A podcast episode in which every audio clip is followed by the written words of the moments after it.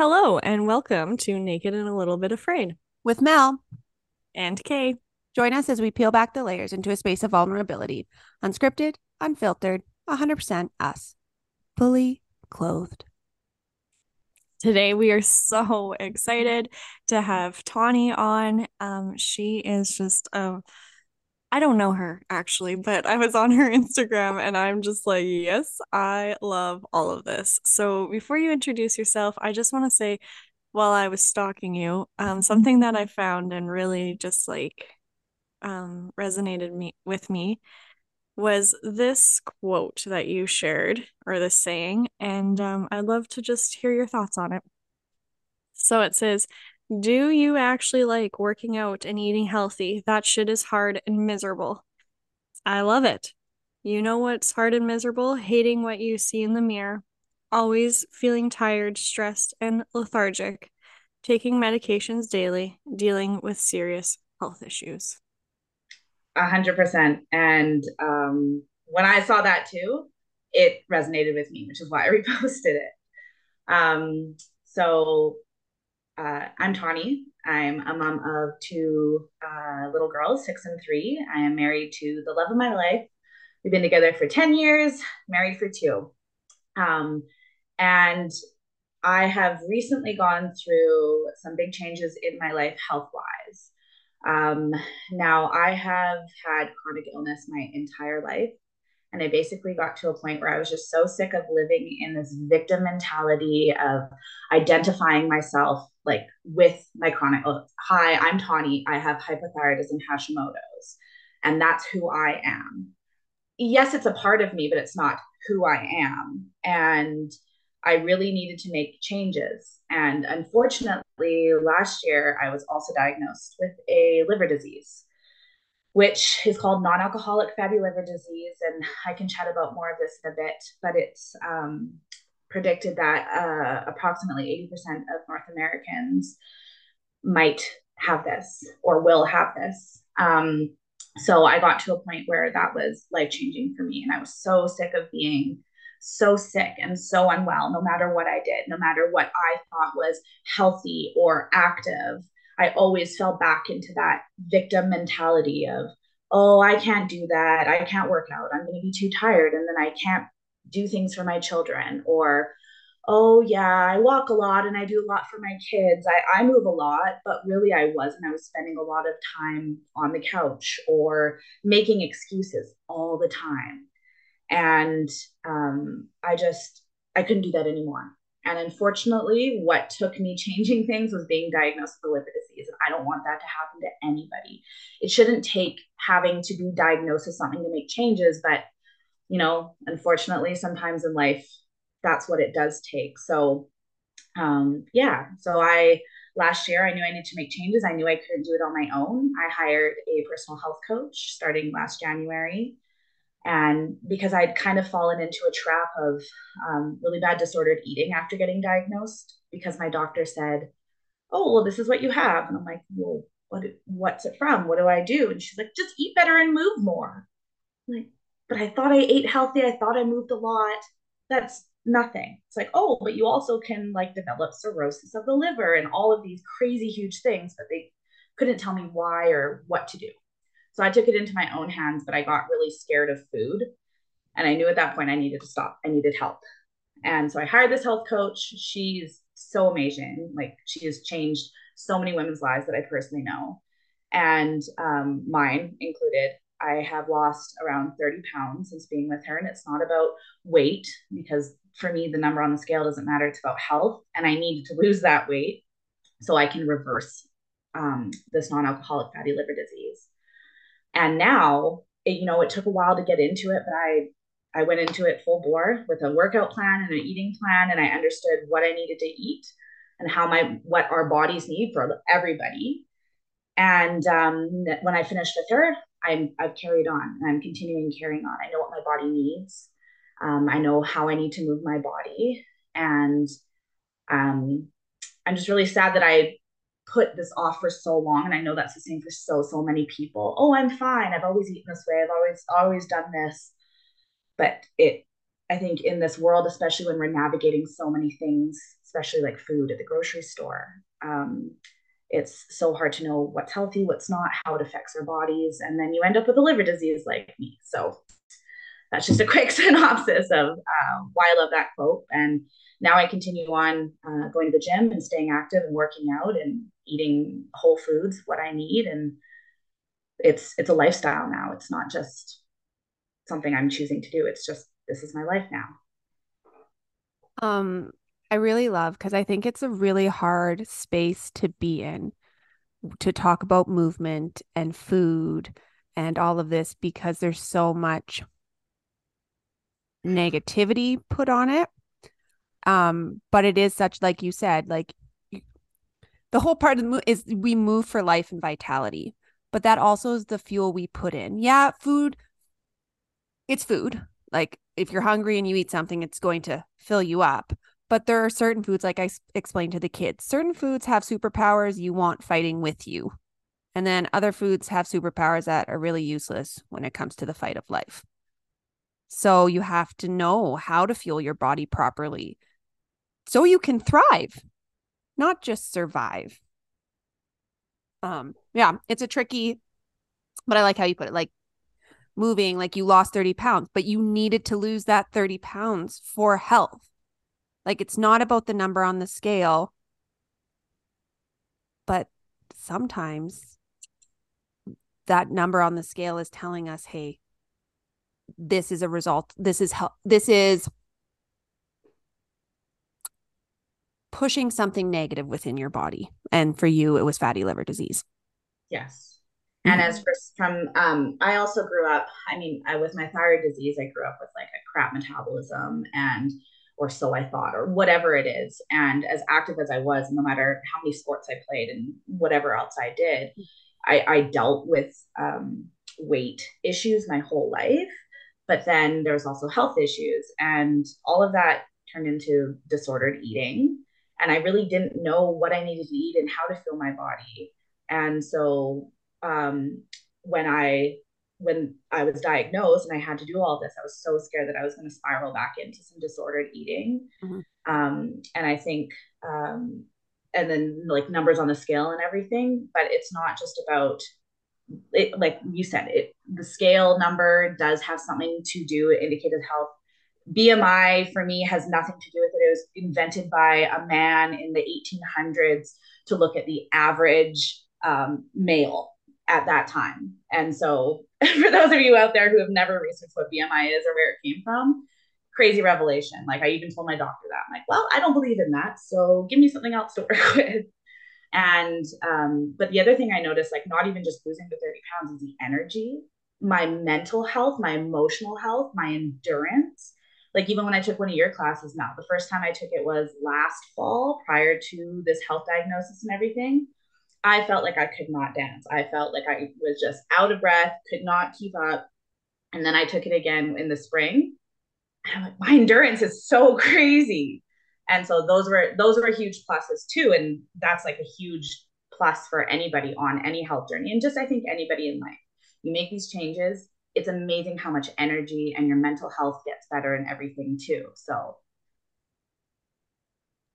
um, I just have a question. So when you moved into this lifestyle change, did it feel like a punishment for you?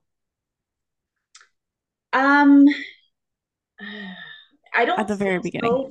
I don't think so because I have also done a lot of work on my mindset and I started focusing on how lucky I am to have this opportunity, that I have a chance to possibly reverse this disease.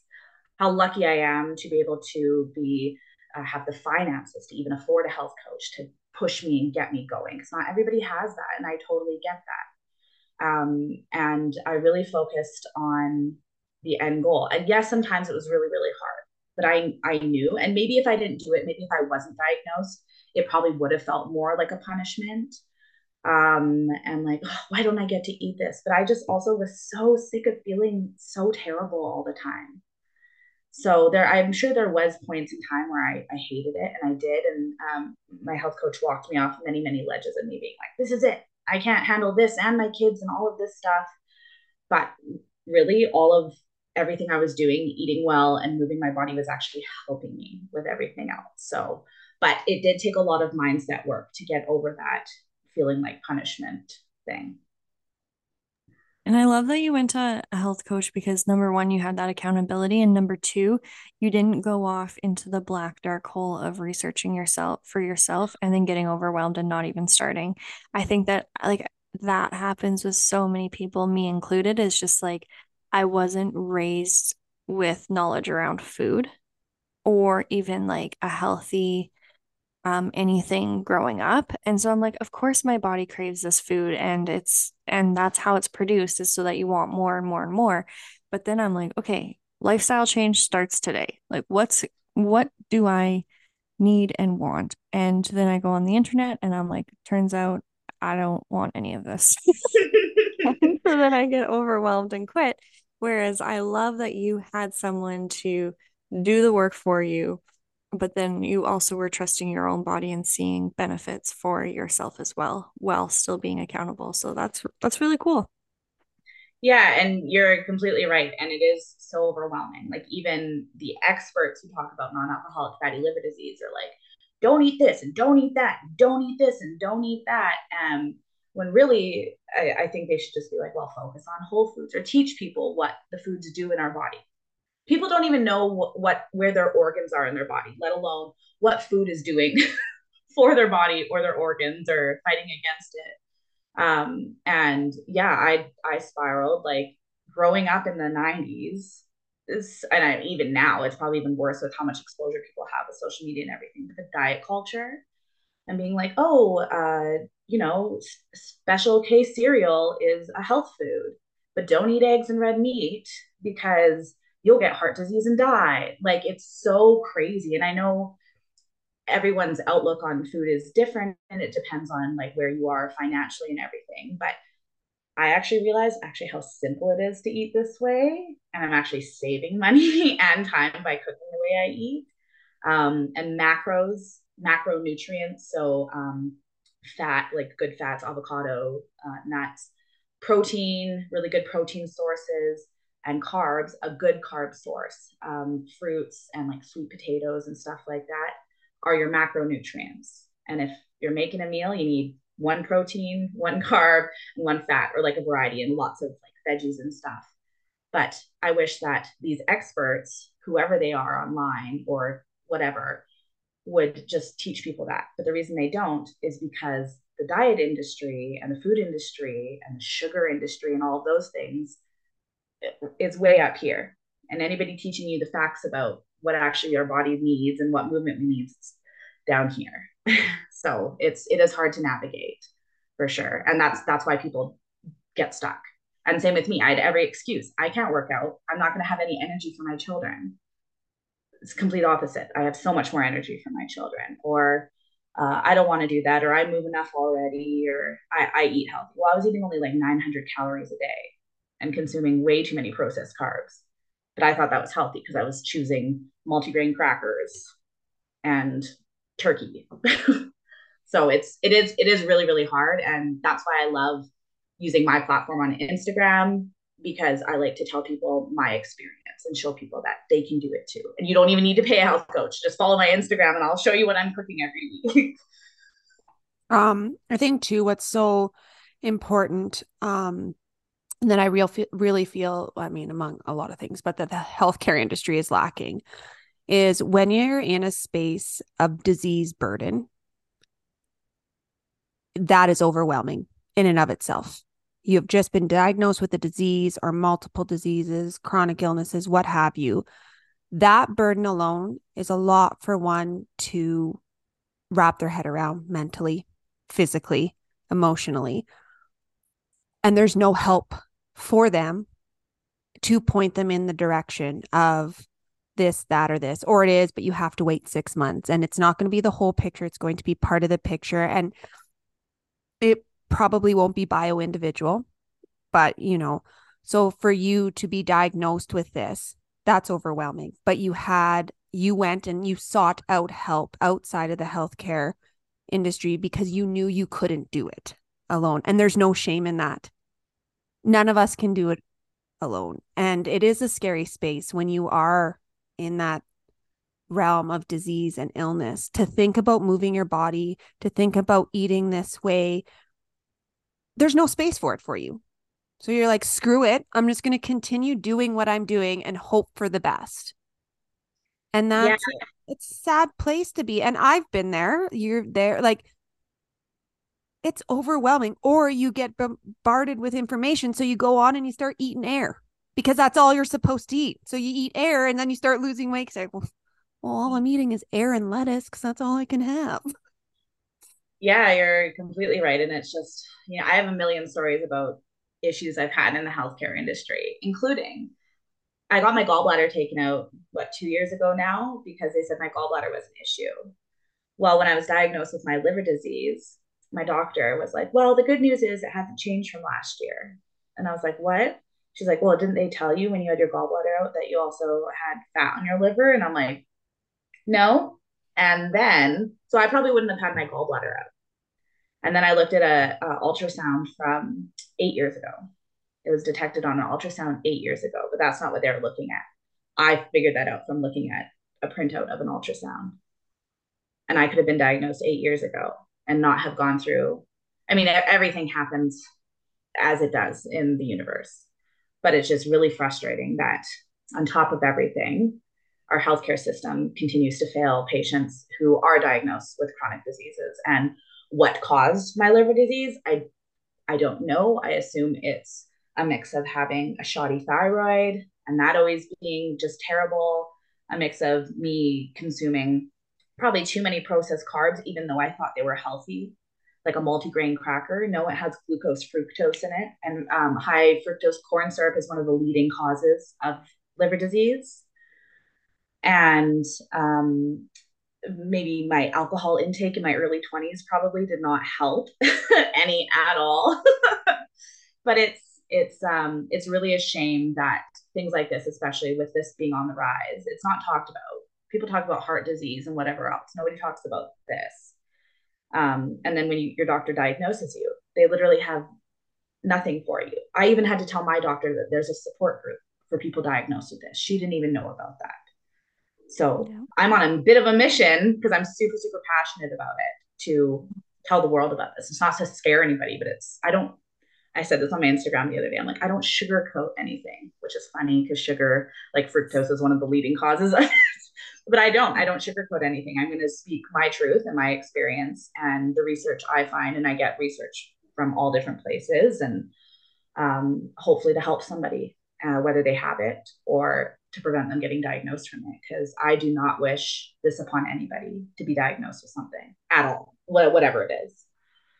So let's let's dive into that. Okay, so number one, um, if you want, if I would love if you talked about like signs and symptoms and of this liver disease. And please tell me, would you say 80% or something like that? What'd you say?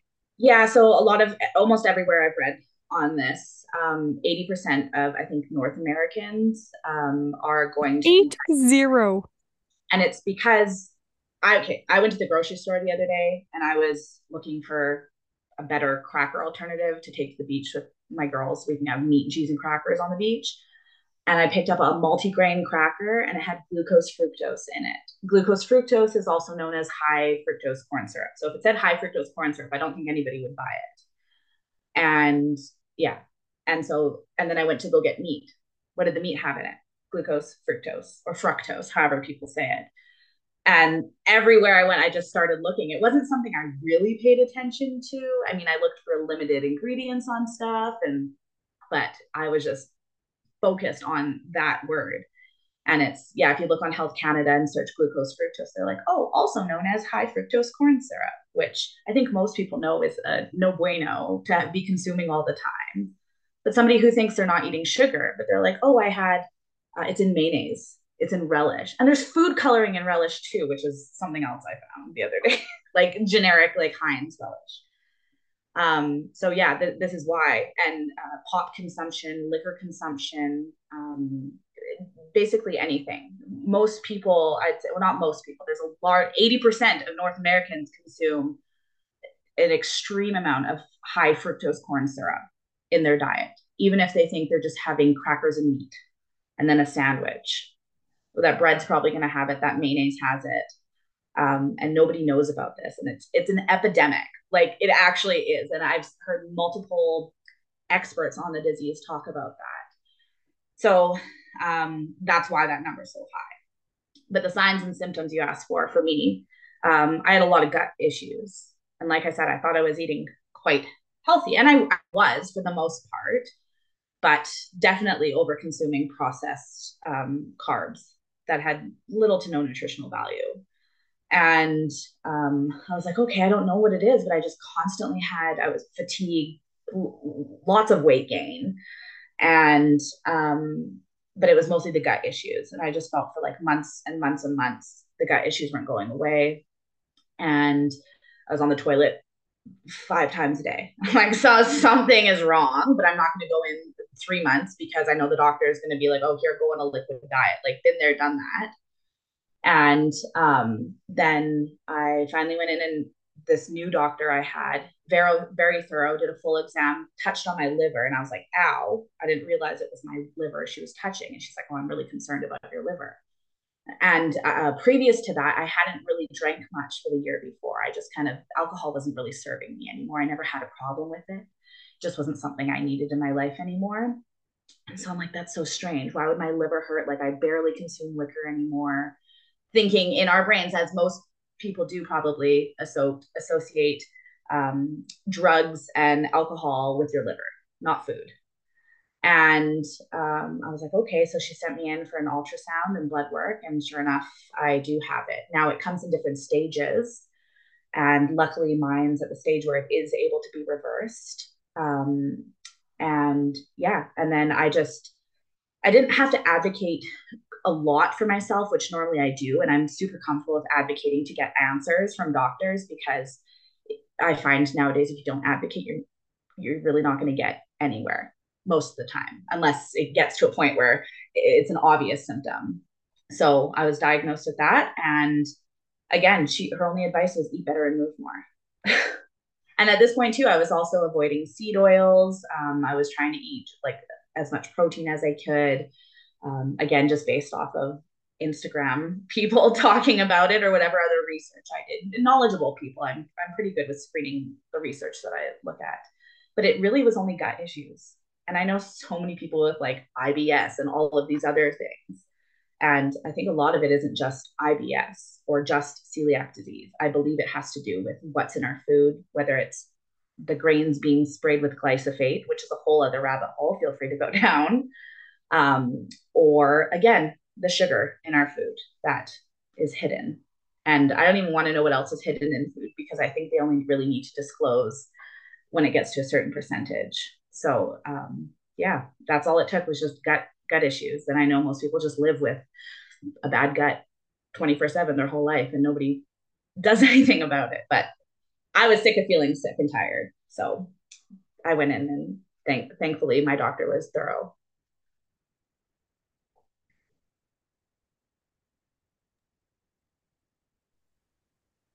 Hey Lynn, how you doing? um so this happened you got the diagnosis. And um how long was it? Did like I can't remember how long it was between diagnosis and then reaching out for someone to help you along this journey. So, like, were you, did you go down that rabbit hole for a long time? I cannot remember. So, I was diagnosed, I think, the end of November, beginning of December um, and uh, it was very scary because the first, you know, especially as a mom, sorry, I'm getting emotional. As a mom, you don't want to be sick. Like, I just feel like if I'm not here for my kids, what's going to happen? And I didn't know anything about this disease. And there's there's not a whole whack of information online, but I just didn't know. I didn't know if that meant this was it. I didn't know if it mean, meant I needed a transplant or what. So, um, and with her telling me just eat better and move more, I felt really lost. And so I went home and just started doing my own research. And I did go down a rabbit hole. I listened to all these po- I just was like was walking on my treadmill, just listening to all these podcasts, reading books, reading through things, trying to like my brain was just like processing so much information. And I, I did learn a lot. A lot of what I learned is true and helpful. But I just, I knew that if I didn't reach out to somebody or something for help, I would have spiraled. I would have gone into severe disordered eating, which I do not want to do. I've spent years trying to recover from that and um, I just was like, I can't eat carbs. I can't eat anything. I can't have any bread or any potatoes, like nothing, no carbs. And if, for those listening who don't know, carbs are energy. You need carbs in your diet for energy and or replace it with protein. And I just, I spiraled and I just, I didn't know what I was going to do. And I knew I needed help because I've, I felt like I've already been here before where I tried to do things on my own. And I, I had tried to uh, lose weight or gain strength or whatever it was to get healthier before. And I, I felt like I couldn't do it on my own before. So I knew I needed help. But I knew if I had, I'd gone to a dietitian before, like two years ago, and she basically was like, everything you're doing is great. And I told her my goal was to lose weight for health. And she's like, well, what if you can't? I'm like, well, then I can't, and that's fine. But as long as I know I'm healthy and my blood works fine and my organs are fine and I'm I'm healthy, that that's totally fine but she wasn't helpful. So I had no I had no faith in a dietitian, even though that was just one. Um, and then I knew if I got a gym membership on my own, what would I do? Lots of cardio or weightlifting or both. Like, what do I do? And I knew if I had hired a nutritionist and got a gym membership and hired a personal trainer and all of this stuff that um, I nobody would be on the same page. And I'm sure it would take me a lot longer. But my goal was to lose weight, lose fat on my liver because I, I that's what I need to do to heal myself. And thankfully, somebody um, in town, my neighbor, recommended a personal trainer who actually is my neighbor, my health coach. and uh, I saw that her post, she focused on metabolism and women's hormones and really had um, that invested in it, which is so super, super important. Not just, oh, this is how equipment works and do lots of cardio and eat chicken and rice every day. Um, so I reached out to her.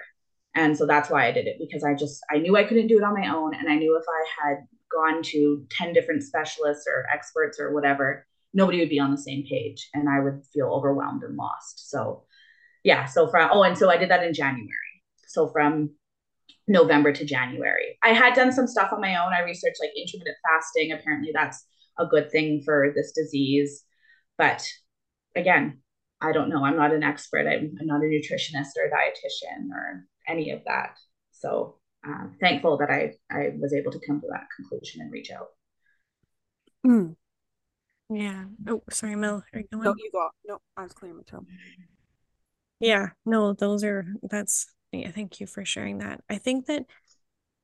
You know, what I'm hearing from your story and how I'm interpreting it is like knowledge is power like you didn't go on a diet, you learned about what was in your food and what we were actually eating. And I think that that is those are facts you can't argue with. So if you tell me like you can't have multigrain crackers anymore, I'm going to eat all the crackers I friggin' want. But if you're like, "Hey, so this is what these ingredients mean and this is what disease they're linked to." I'm like, "Oof, well, I don't I don't want that disease in my body." but we don't hear that.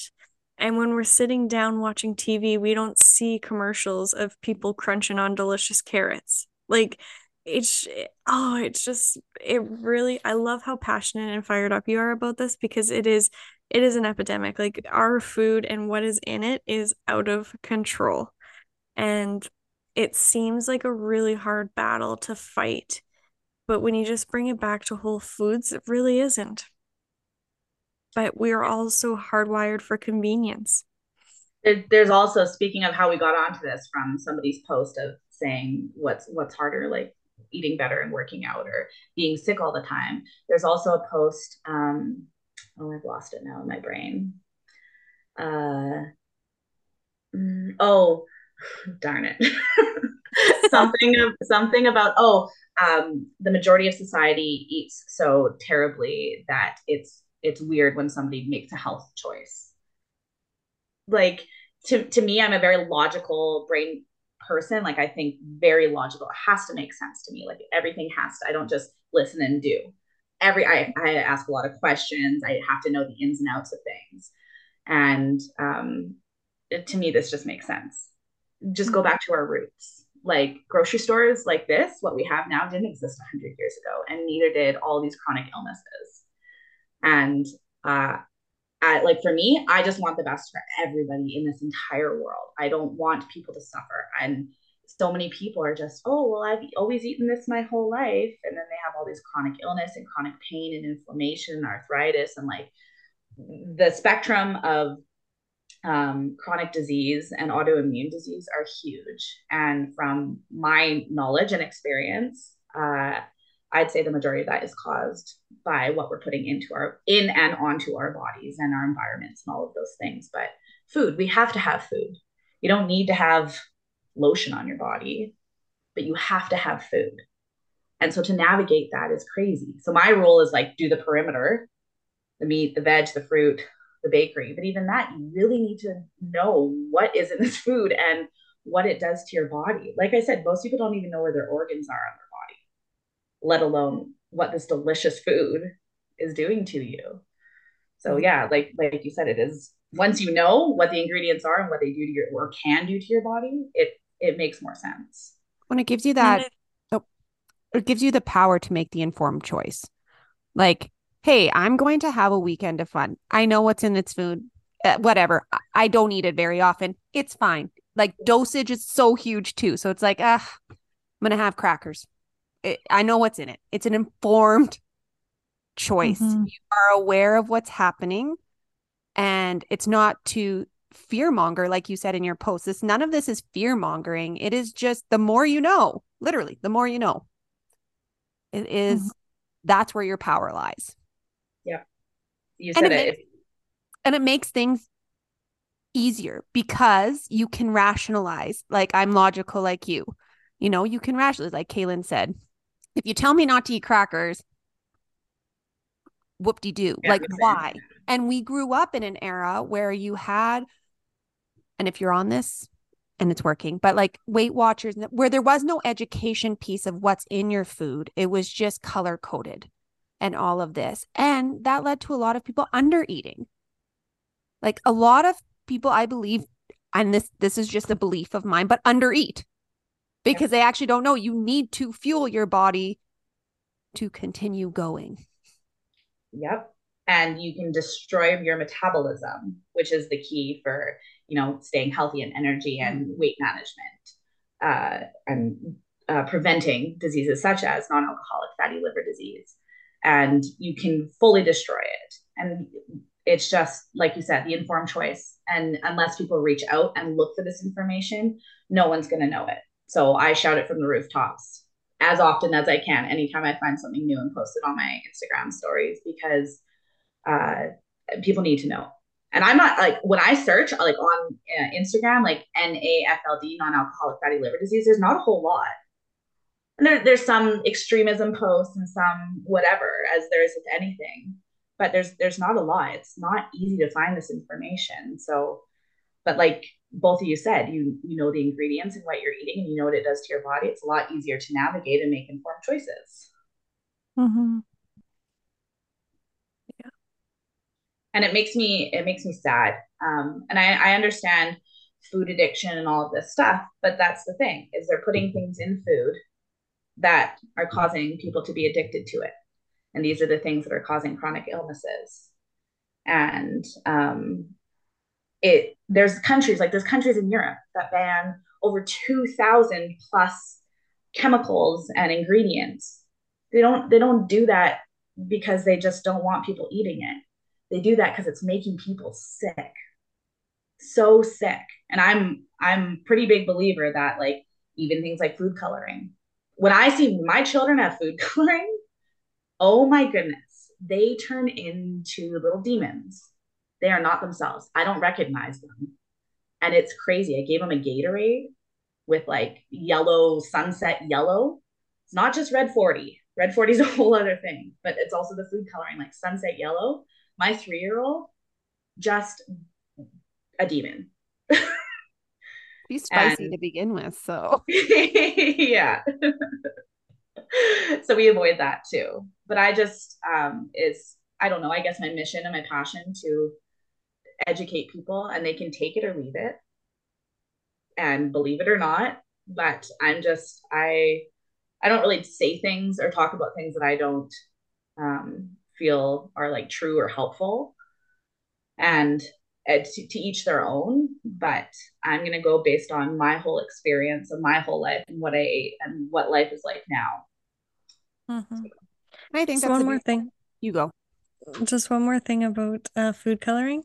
I didn't know that um, cheese was dyed until I moved to New Zealand. Like they have no orange cheddar cheese here, and I was so confused. And then I did got on the old Google, and yeah, cheese is dyed. It's it's pretty crazy. That's like even so. I went crazy in my house, my fridge, my pantry the other day after I realized everything at the grocery store it's, it has sugar in it or glucose, fructose. Not all sugar is bad. We need some sugars. I, I'm not a dietitian or a nutritionist. I can't, I can't speak of the facts of that, but specifically that high fructose corn syrup. And then I looked at the back of the Heinz relish bottle, and there is two types of food coloring. I think like a blue and a green, as well as uh, there's like 30 ingredients in relish. I was like, why? Isn't it supposed to be pickles? like smashed up pickles, but they put food coloring in relish too.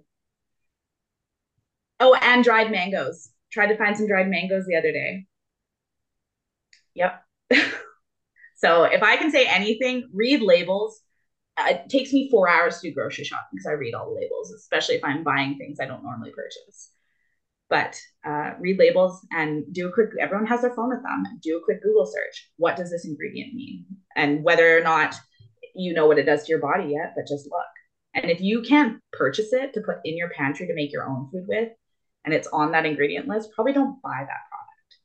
I mean and this didn't this didn't happen in one day. It's taken me years to kind of start eliminating all of these things out of my pantry and my fridge and it's not easy but I highly recommend people read labels and understand what is in food.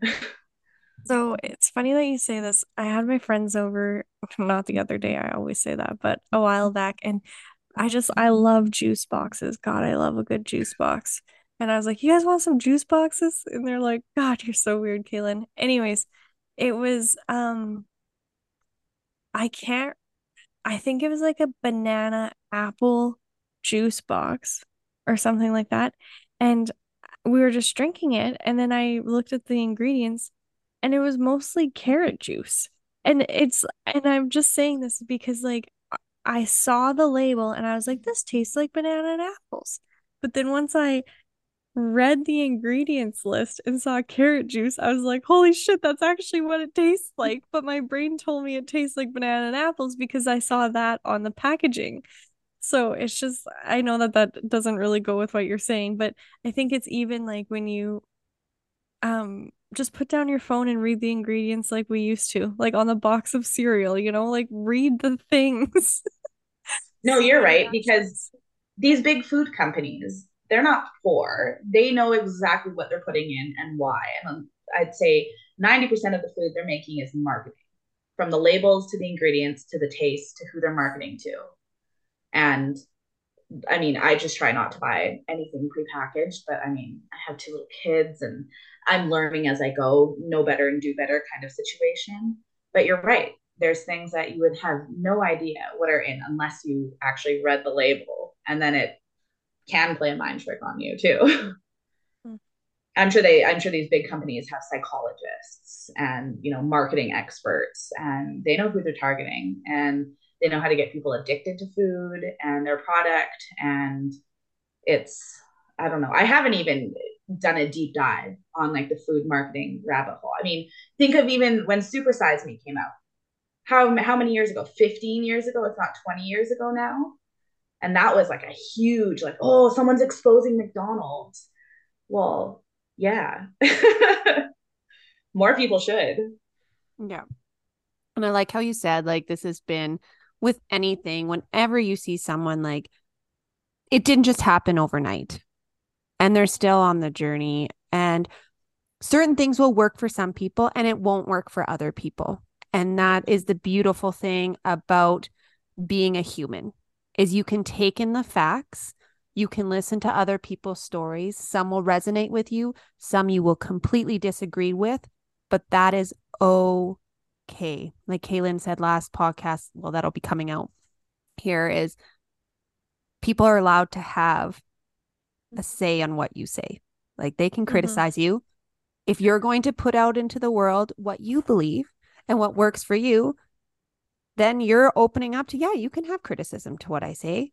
And I know you, Tahnee, will listen to it in a mm-hmm. respectful mm-hmm. manner. And that is how we learn and that is how we grow as a society, as humans, is having these conversations where I, you know, I might not agree with everything, but let's have a chat.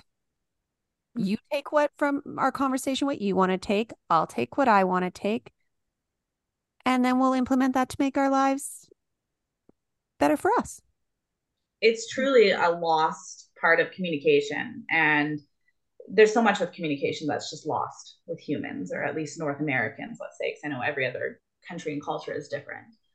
But people don't want to talk about things. People don't, people want to be offended right away. Nobody wants to listen and critically think, whether that's they were never taught that, they just don't want to. And um, I mean, especially with food, people don't want to hear that their favorite, like I had some people message me and they're like, what brand was that? What's wrong with it? Oh, I, I don't know. Can I never eat it again? I'm like, you can eat it, but I would also suggest maybe not pairing it with meat that also has this ingredient in it or just really be aware of like i'm not perfect i don't eat completely clean i do i'd say more i have like an 80 20 rule as i think everybody should but i'm sure there's times where i'm like don't say no to everything that i don't feel like is going to serve me and then there's other times that i'm like hell yeah let's go to mcdonald's and get a cheeseburger and a diet coke am i going to do that every week or every month maybe not but that's life I know what I again the informed choice. I know what I'm putting in my body. I know what it's going to do to me. Mm-hmm. But that's why I don't eat or put that food into my body every single day because um, how I ate before, even though it wasn't excess amounts of pop and takeout and stuff, but I was like in pain. I used to have chronic pain like my whole life. And, oh, woe is me. I just must have chronic pain my whole life. No, it was inflammation from all the crap I was putting into my body and I have little to no chronic pain now, and it's it's life changing. I love that point because I think that you know, even when you're talking about how you know so many people just live with gut issues, like our level, like I, that's what I love about humans, but it's also kind of works against us too. We're just so easy to adapt. And and so like when something happens to us like oh i've got issues or i'm just in pain all the time it's like well this is life now. You know i'm getting old. This is part of it. And it's just like that level of acceptance. And then we forget how good we can actually feel. And then we just don't strive for that anymore. And i think that i just i love this conversation that you're bringing up because everyone's going to have different ideas and beliefs around food and nutrition and all of the things especially because like you know you're coming you're coming to this conversation with the lens of like i had to work through a liver disease and i've never went through that. So like my sense of urgency looks a lot different than yours. And my perception looks a lot different than yours but what i love about this conversation so much is the freedom like basically what you are saying is read your ingredients, learn what's in your food, and get back to the freaking basics. Like, does this feel good in my body? What is this that I am putting in my body? Do I want to choose differently? And if you want to live the rest of your life drinking Coke and living your best life, if that's what you think it is, that's okay. As long as you know what it is you're putting in your body like that is a um like you said mel an informative decision and i think we go along life just being so easily influenced into what we think we should be buying at the grocery store that it's almost automatic like the placement of food the marketing all of the things and it's just like it's automatic we just do it and we move on to the next task. And honestly, and to hear that you spend four hours in the grocery store, I'm like, fuck that. That's not for me. But well, maybe I, maybe I do because my kids aren't with me. But I, I honestly do spend a lot longer because I am. yeah. But then in my brain, I was instantly like, no, don't shut this down. And I think that I can start at home. Like, I'm just gonna like, you know, take a bag of whatever when I'm taking a shit next and just read it. and start googling. a shampoo bottle, just a bag of crackers. um, and like, it's such a su- superpower and such a um, surreal place to be in when you can actually sit and eat something and notice what it does in your body or when you become more in tune like i had a appointment with my naturopath and like she's like you just i five years ago i yeah pain couldn't feel my hands da da da didn't really know whatever is what it is. Oh whoop-de-doo type of thing.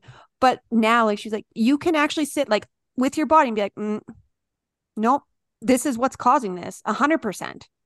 Like i can die and man it feels good to be in that space it really, truly does. And it doesn't seem arduous or like work because I've been to the place of feeling the best I've ever felt.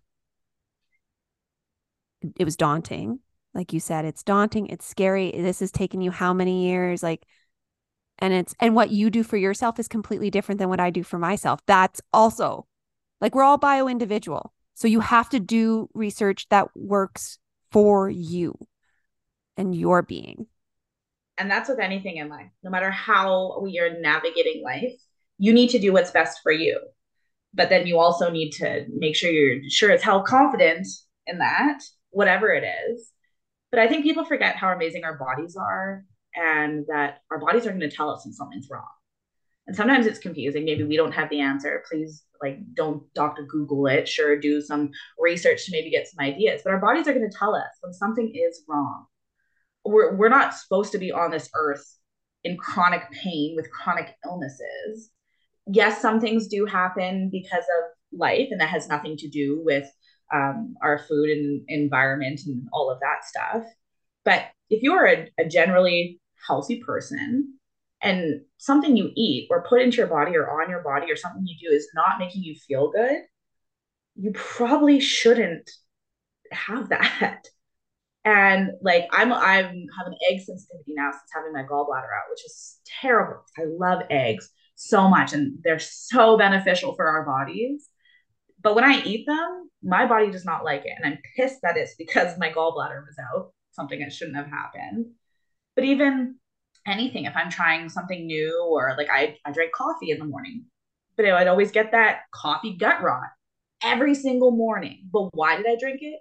Because it was convenient. Because it was a warm cup of coffee in the morning. Because maybe it would give me enough energy to be with my children for the day.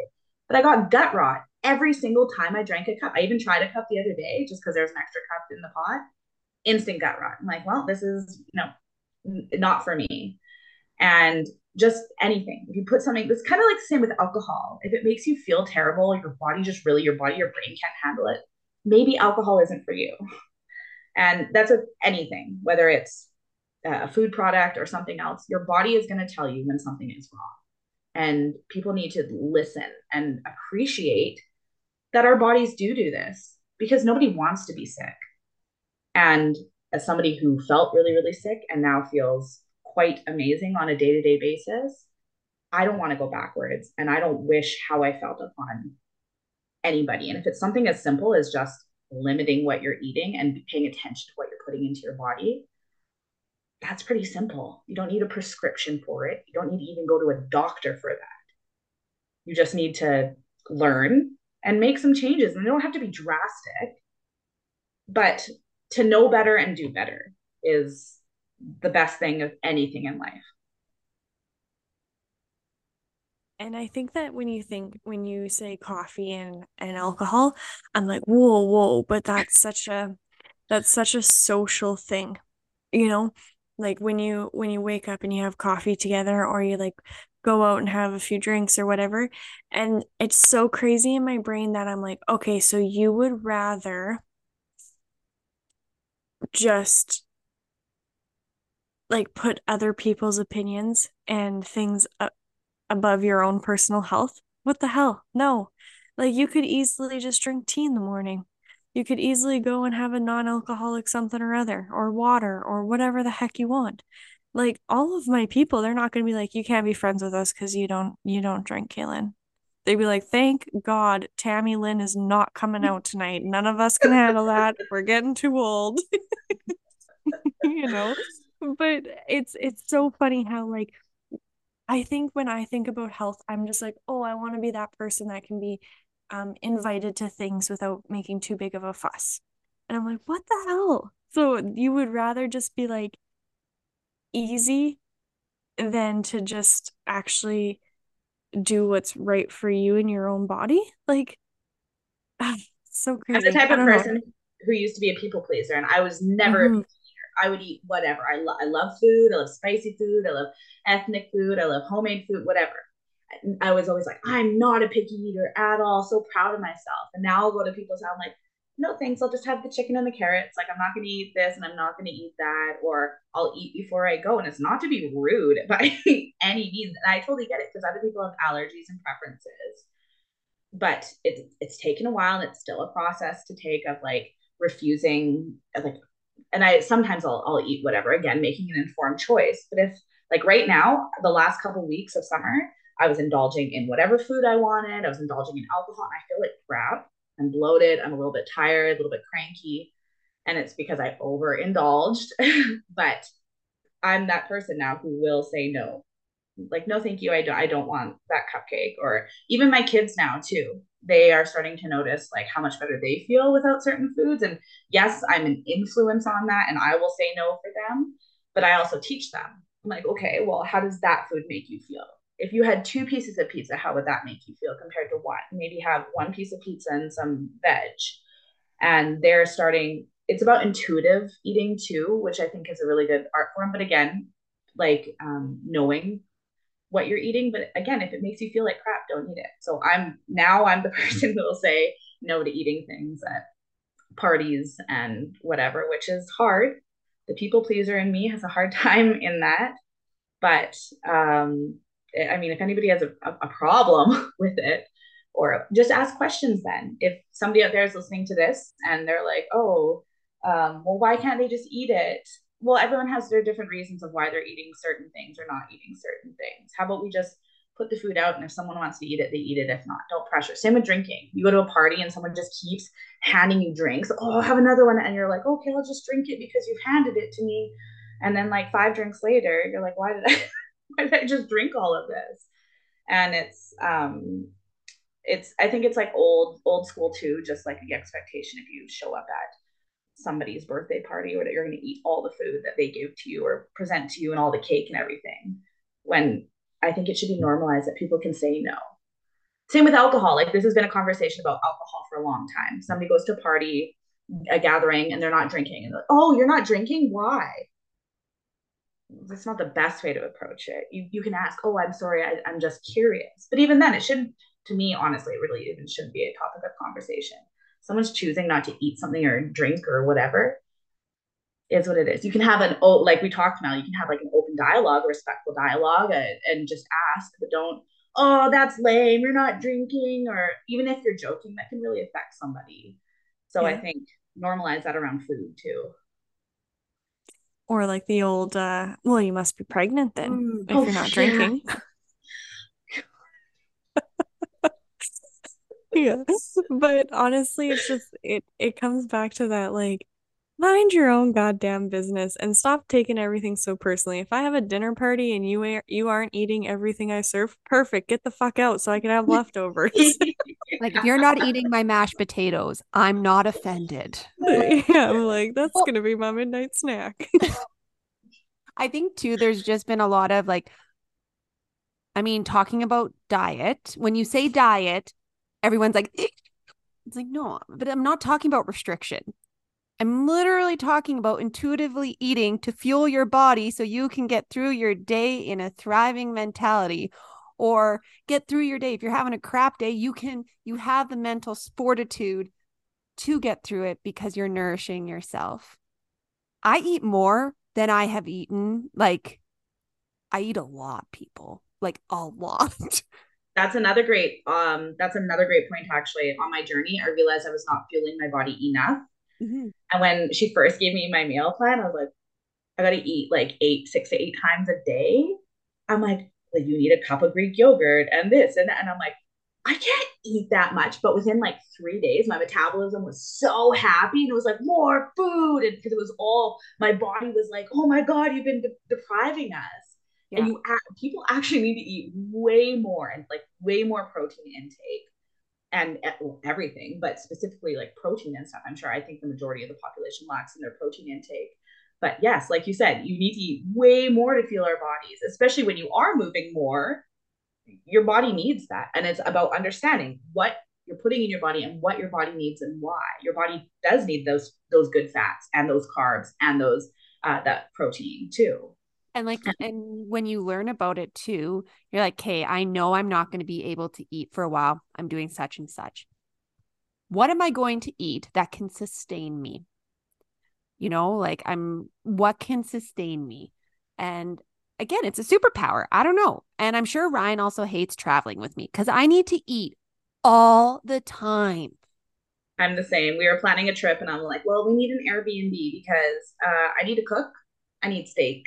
I need to be able to have like my smoothies and this and that. And um, and like you said with diet, so a big thing about this whole thing too is being a mom of two girls and not wanting them to grow up in this diet culture mentality and especially with like you know watching youtube and all of this so hard to navigate these days so anybody out there listening who who might feel bad or triggered by it give yourself grace okay it's it's so hard to navigate. I even struggle on a daily basis, and I'm six months deep, or eight months into this now. And um, so, talking about diet, like my girl like, "Oh, are you on a diet?" Because they hear things in shows. I'm like, "No, but what's a what's a T Rex's diet if they're a carnivore? What that what their diet consists of?" And I'm like, "Oh, meat." Oh, what would a herbivore dinosaur's diet consist of? Or what does the dog's diet consist of? So changing that word, because again, like you said, and um, I said on my Instagram the other day, like, I'm sorry if anybody feels like offended or triggered by the content I'm putting out, because I, I acknowledge that. No one has ever said that to me, but I just had thought because I do talk about food and all like not restricting, but knowing what you're putting into your body. And um, a lot of people message me saying, like, actually, thank you, but we like love your content about this. You taught me things about this. But yes, the word diet can be a tricky word, but I think it's important to know what the word actually means. 100%.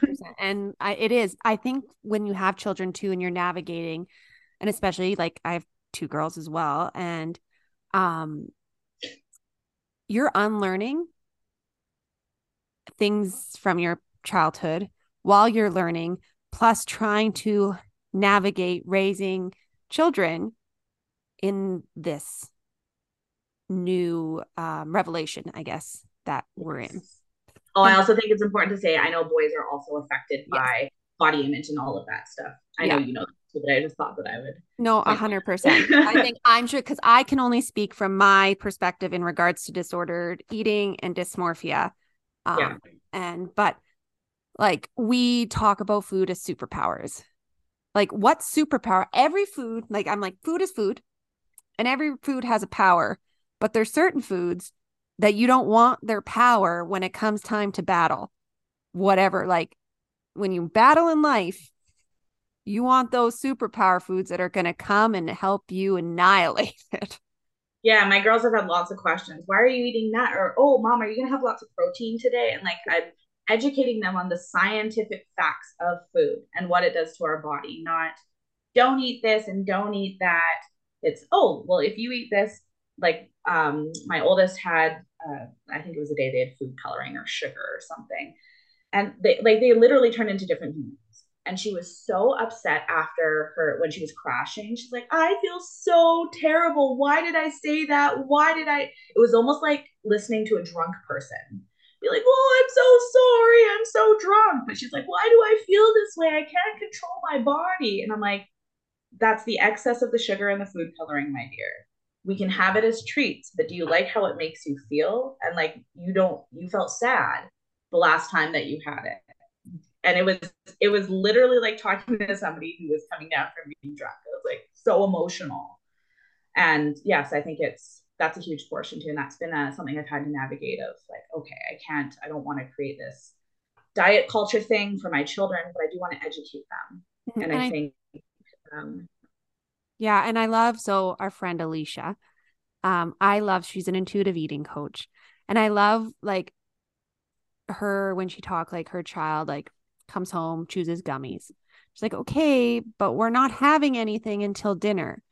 So is there something you could even pair with that to like hold you over? So there's the power of choice, there's the knowledge and like education yeah. all in one. And that's mm-hmm. the thing. Mm-hmm. You're not you're not black labeling something, but you're like, well, that's not really going to do much for you. And like you said, you might have the crash, so, can we, what should we pair with that? What does your body feel like eating with that that can hold you over?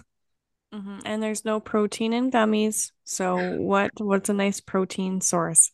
Um, I just want to say, I just, the vineyards are calling my name. I got to go to work. Um, but I, in, for me, piecing out of this conversation, I just want to say it excites me to no end that people are having com- educated conversations with their children and i hope that if you are a parent out there like mel said like you're unlearning learning and trying to teach all at the same time if you find yourself in that boat oh i just hope that you give yourself so much grace and love because like this is how we change the world like just think about how many disordered eating things that you are putting an end to, diet culture, all of the shit. Like just by having um it's not even an opinion.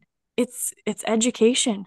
Just by doing a little bit of research and having the conversation around it, like we're putting an end to these things and I'm just so thrilled that we're we're having this conversation because there's a lot of unlearning that I need to do too. Like Thanks. What are you say, Mel? Oh, nothing. Oh, I thought you were like eager to jump in. Oh no, I was, I was okay. I'm I was listening to you. Enjoy. I was like, yeah, keep going, girl.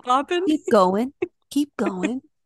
No, and and I think that that like even the language around food, I just it's such a it's such a tricky thing. So thank you so much for coming on. You guys can keep chatting.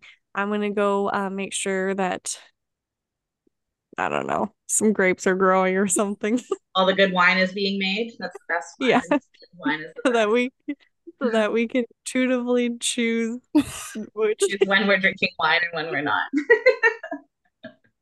Thanks so much, Kaylin. You are just yeah. so wonderful. Thanks for giving me this opportunity to chat with you. And when you when you make it back over over here, we'll get together for sure. Delio, it was so nice meeting you. Yeah, All right. Thank you, Mel. See you guys. Have fun.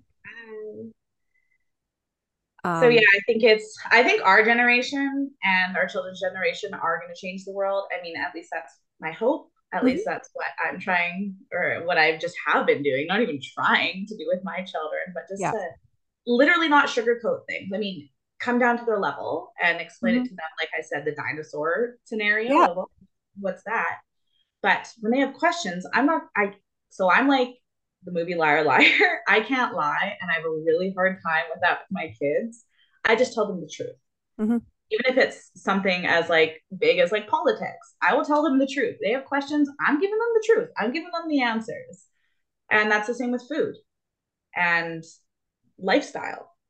Because it's not just about food, it's also about knowing how to move your body and like what you do with your job in the movement mm-hmm. is so important. Like that's to create opportunities for people to go move how they need to, whether they don't feel comfortable at a gym or that's just not their thing. Because we're all, we have all our own ways of learning and moving and doing things or dancing. And or however it is, walking, playing a sport, doing yoga, and creating more opportunities for people to have that opportunity to move and connect. Mm-hmm. It's all connected. How how we feel and what we do and our community and all of that stuff. So it's well, and that's a, like a huge like I'm a very big person in our being, our body, our mind, and our soul. Then they are not separate entities. Like for us to be a well being, I believe to the deepest core of my being that they all need to be taken care of. Every single facet of your being needs to be moved daily with intention and purpose. And that's going to look different for everyone.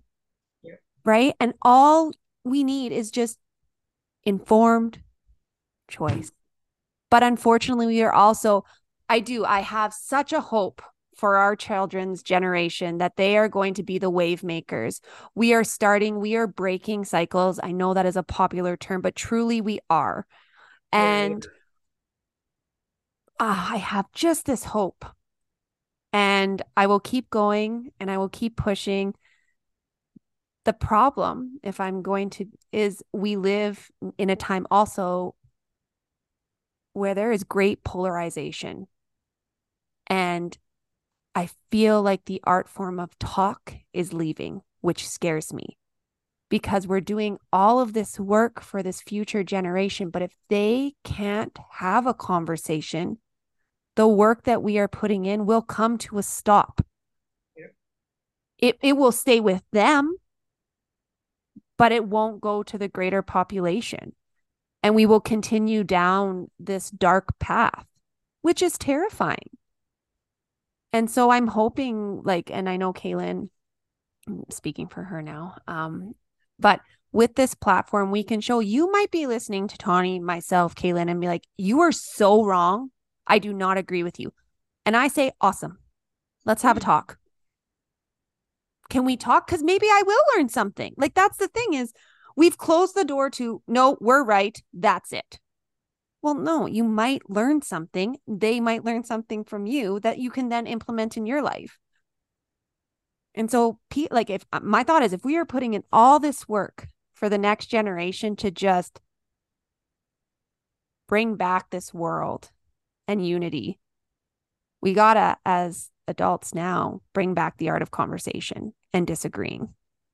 Totally. And you and I have had this conversation quite a few times. Yeah. And um, it's it's so hard because people don't want to be vulnerable. They don't want to put themselves in a vulnerable position where someone is going to tell them they don't agree. What do they do now? Well, have a respectful conversation about it. And just be, and you can tell somebody, well, I don't agree with you, but this is why I feel but I understand that that's your point of view. I think it was in uh, Matthew McConaughey Green Lights, and he was in like a village in Africa or something. And they said uh, they're having a, a, disagreement with these two elders or something, just like screaming at it. And he's like, "Is everything okay?" And um, I think his guide or something had said, "Well, it's not about who's right or wrong. It's do you understand? Mm-hmm. Do you mm-hmm. understand where that person's yes. coming from? Do you understand?" And I'm like, "That's crazy. like, it, and it should be that simple." and there's so much to navigate now and just like just so much to navigate like this is the craziest time for especially as parents so much to navigate even something as simple as a grocery store very hard to navigate and so if people like again if people feel bad about that or they don't know or don't care like then just inform yourself have a conversation ask questions my dms are always open i always say this on instagram mm-hmm. if there's something i'm doing or saying that is well, even factually incorrect that you think and you help, then let me know. I, I'll take constructive criticism. Just don't be an asshole. Mm-hmm. Don't come like fires blazing at me, but have respectful dialogue, no matter what topic it is about, because the art of conversation is lost. Everything's through text, everything is surface level. Nobody wants to have deep, vulnerable conversations. And being vulnerable is actually one of the most empowering tools I have ever learned. Mm-hmm and that's helped me on my journey. I, I was vulnerable. I asked for help. Yeah. I tell the world, I show the world, I show my side by sides, I show them my journey, my ups and I cry on my Instagram stories all the time. Yep. Ups and downs. And I, it, no one has to go on Instagram and do that. That's just how I do it. That's my form of expression. Yep.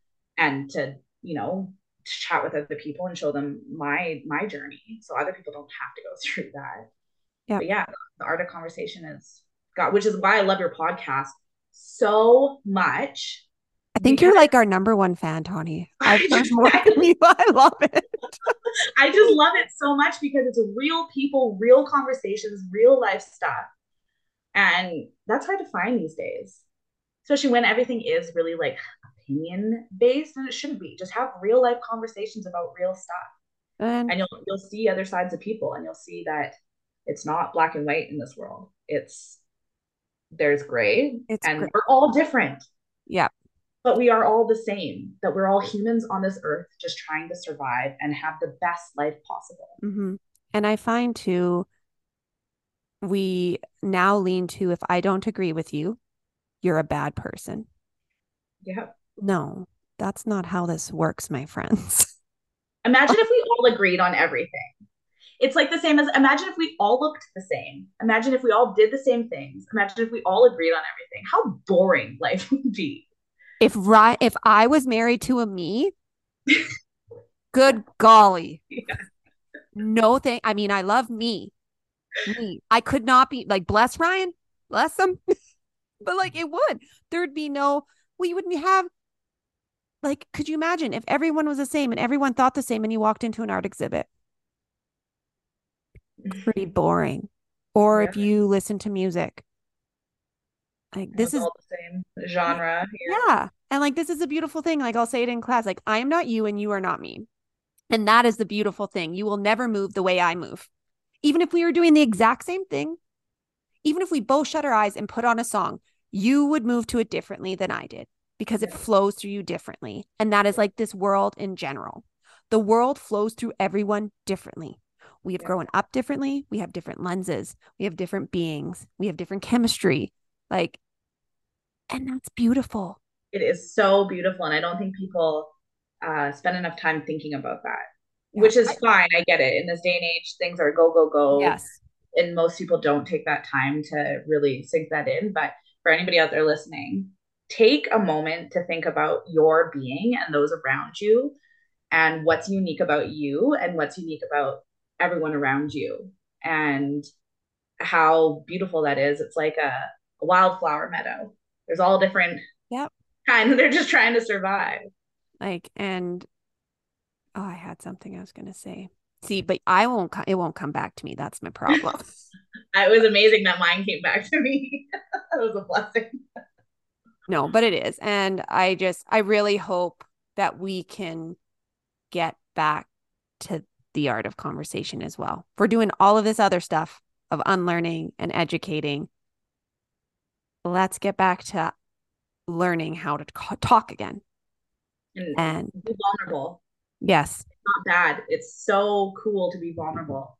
Mm-hmm. Whether that's telling somebody you love them that you normally wouldn't say that, giving somebody a hug, even if you're not a hugger, You've helped me with that. You've helped me be more of a hugger. I hug all the time. I know, and I love that. And now I'm a hugger. too. So if you ever see me, I will probably hug you. And I learned something very cool. I don't, it was a retreat. Anyways, but we usually go and we hug because we're most of us are right hand dominant. And so we hug like coming in from the right. But you hug coming in from the left and then your hearts are over top of each other. Oh, I love that. And I am very big. Like, I feel like I can really gauge how someone is when I do that. I can gauge, hugs are a huge thing for me to gauge, like, what are we in today? What, combo are we going to talk about? Light, deep, and energy transfers. That's yeah. a whole that's a whole other conversation. But energy transfers, our bodies are full of energy, and yeah, trans- taking someone's bad energy and replacing it with good or just living off each other's energies when you hug too mm-hmm. is human touch conversations being vulnerable all of that stuff is super easy I mean well it's not easy but once you can do it it's life changing and it's, and it's free it's free and in free. today's world we need free things that are good i'm all about free medicine give me the free medicine and i think too when we think medicine we're like we think of pantoprazole and Advil, like medicine, medicine. But no, like real medicine. Walk out and you well, not the air today because it is windy and smoky. But like when you walk out and you breathe in the air, you're walking barefoot on the grass, you're getting that sunshine. Free medicine. Boom. Yeah. And I, yeah, I'm all for free medicine. So if anyone ever wants a hug, they can come hug me. I love hugs and I don't, I embrace hard. Yes. You're a great hugger. I appreciate it. Thanks.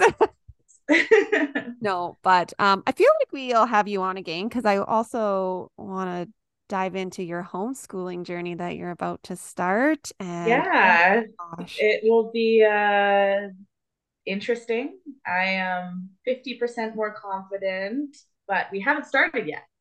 right. So um if anybody wants to follow along on my Instagram, I'll try and post as much as I can, but I'm just I'm just gonna go with the flow Percent. and uh hope for the best. I know everything will turn out amazing and there will be hard days, but Mhm. imagine if every day was a good day. you would get pretty bored of that. Well, and that's yeah. And that's the thing I think people forget too. Sometimes, like, even though you come on Instagram and you are very vulnerable and you cry when you're overwhelmed, like, I really appreciate that about your page and you. Um, that's like 5% of your day. yeah. So I think people also fall trap, and we've talked about it before, how you look on Instagram. And yeah, it makes it look easy. If I followed my face around every single day, like I'd get nothing done, but you would see me cry. You would see me get upset. Yeah. You would see me not want to go move, but I know what it does for my being. Like, and I also think, oh gosh, this could go on, but habits, habits, habits, habits, because that will feeling when you know how what it's like to feel good. That's one thing, but the habits, they keep you going when you're like, ugh, And a lot of that's mindset. So Yeah. prior to all of this, like I've kind of been on a health journey for many, many, many years trying to figure out uh, my thyroid and um, other chronic health issues that I just didn't really know what they were. Now I have more answers, clearly. But um, mindset was a huge, huge, huge Mhm. portion of my wellness. Um, and that didn't happen in one day. This I've been on this journey for over six years, like intentional journey for over six years. Yeah. And that was one thing I knew I needed to accomplish many, many other things. And Mhm. I post a lot about mindset too. And there's just for people on Instagram, just like literally hashtag mindset, and you'll find so many amazing inspirational quotes and tools to do that because you need that mindset to change those habits, to get the wellness that you would like, to understand that, um, you know, it's okay to feel uh, the way you do about certain things, but if you want to change, then change it. It's not easy to just change whatever you've done or are doing, but having that mindset and that focus sure makes everything else easy eh, for everything in life, not just wellness, but dealing with hard situations, dealing with day to day stuff, work, family, whatever. The mindset part is huge because our brains are crazy. And I deal with it. Like I'll be at the gym. I'm like, oh, I don't want to lift this heavy. I'm like, just do it. Why wouldn't you do it? You can do it. I'm listening to my body, like, okay, do I need to? No, my brain is just playing games with me. Mhm. And I wish I had a microphone in my brain when I'm doing anything, but specifically working out, because it's like a devil and an angel on either side. Like, yeah, oh, you need to rest. No, you don't. Just keep going. Do you want the results or not? Yeah. And it's uh, yeah, mindset. And it, like you said, it's a it's a whole thing. It's your mind, it's your body, and your spirit. And there's lots of free resources and free things, even just like grounding outside and going outside for a walk. You don't have to empty out your fridge and your pantry and get a gym membership and hire a personal trainer and buy all these things and read all these books and do all these things in one week. Start small and figure out, make a list. What do you want to change or where do you want to be? And how do you get there? Because if you're feeling crappy about something or you're not in a good place or you're having a hard time, figure out what that is. Mhm. Easier said than done, but just do one thing at a time. Yeah. Be vulnerable, be vulnerable, have conversations, Yeah. make informed choices, like all of these things. And it's it's all connected. hmm And crack like cracking open is scary. And even though habits are in place and mindset has been worked on, I don't know about you, but for me, some days my mindset sucks still. And that's just the nature of being human. It's true. And that's and you have but you have to acknowledge that. I'm like, Yeah. Because we are. Again, we're all the same. We're all just trying to survive and doing the best for ourselves. And there's so many ways of doing that, and everybody's different. Yeah. Um, but yeah. And if you ever just want to chat, I know Tahnee will chat. Taylor and I are always open to chat. Always. Um, but really, like, yeah, small steps and do it for you. Do it for your life, for vitality. And that, I mean, that's what I say all the time for vitality, for life, for you, for no one else, for no numbers, for no, that's all offset. That just comes and what will be will be and also remember you're different than me i'm different than Tahnee we're going to look different we could do the exact same thing and we would look different yeah. but do it for that vitality do it so at 65 you can go on that bike tour or you can at 70 still go upstairs with your grandkids if that's what your future i'm going until i'm 104 that is my goal 104 i like it i'm going until i'm 104 any particular reason uh, I think I met a man when I worked in healthcare who was 104 years old. okay. old. Okay. that was the coolest. The stories he had were so cool. And I'm like, I'm going to do 104. 104. Okay. I like I could that. say, oh, 98. No, 104. Boom. Okay. Well, how old are you? I am 35. Okay. Great. So I only have to go to 105 to see you make it to 104. Perfect. Let's do it. Going to 105, baby. I'm your accountability partner, Tahnee. So if at 95 you're telling me you're done, no. Yeah. Let's keep going. I can't do it. Yes, you can. Your mind. yeah, going to 104. okay, I'm 105 then. Here we go, baby. No, but thank you so much for coming. Thank you for sharing your a bit of your life, not your life, like a tiny piece of you. And it's not even you, it's something you're going through your journey. Yeah. Um yeah, any last words? That sounded bad. but do you have any last Until I'm 103 oh, and yeah. four days.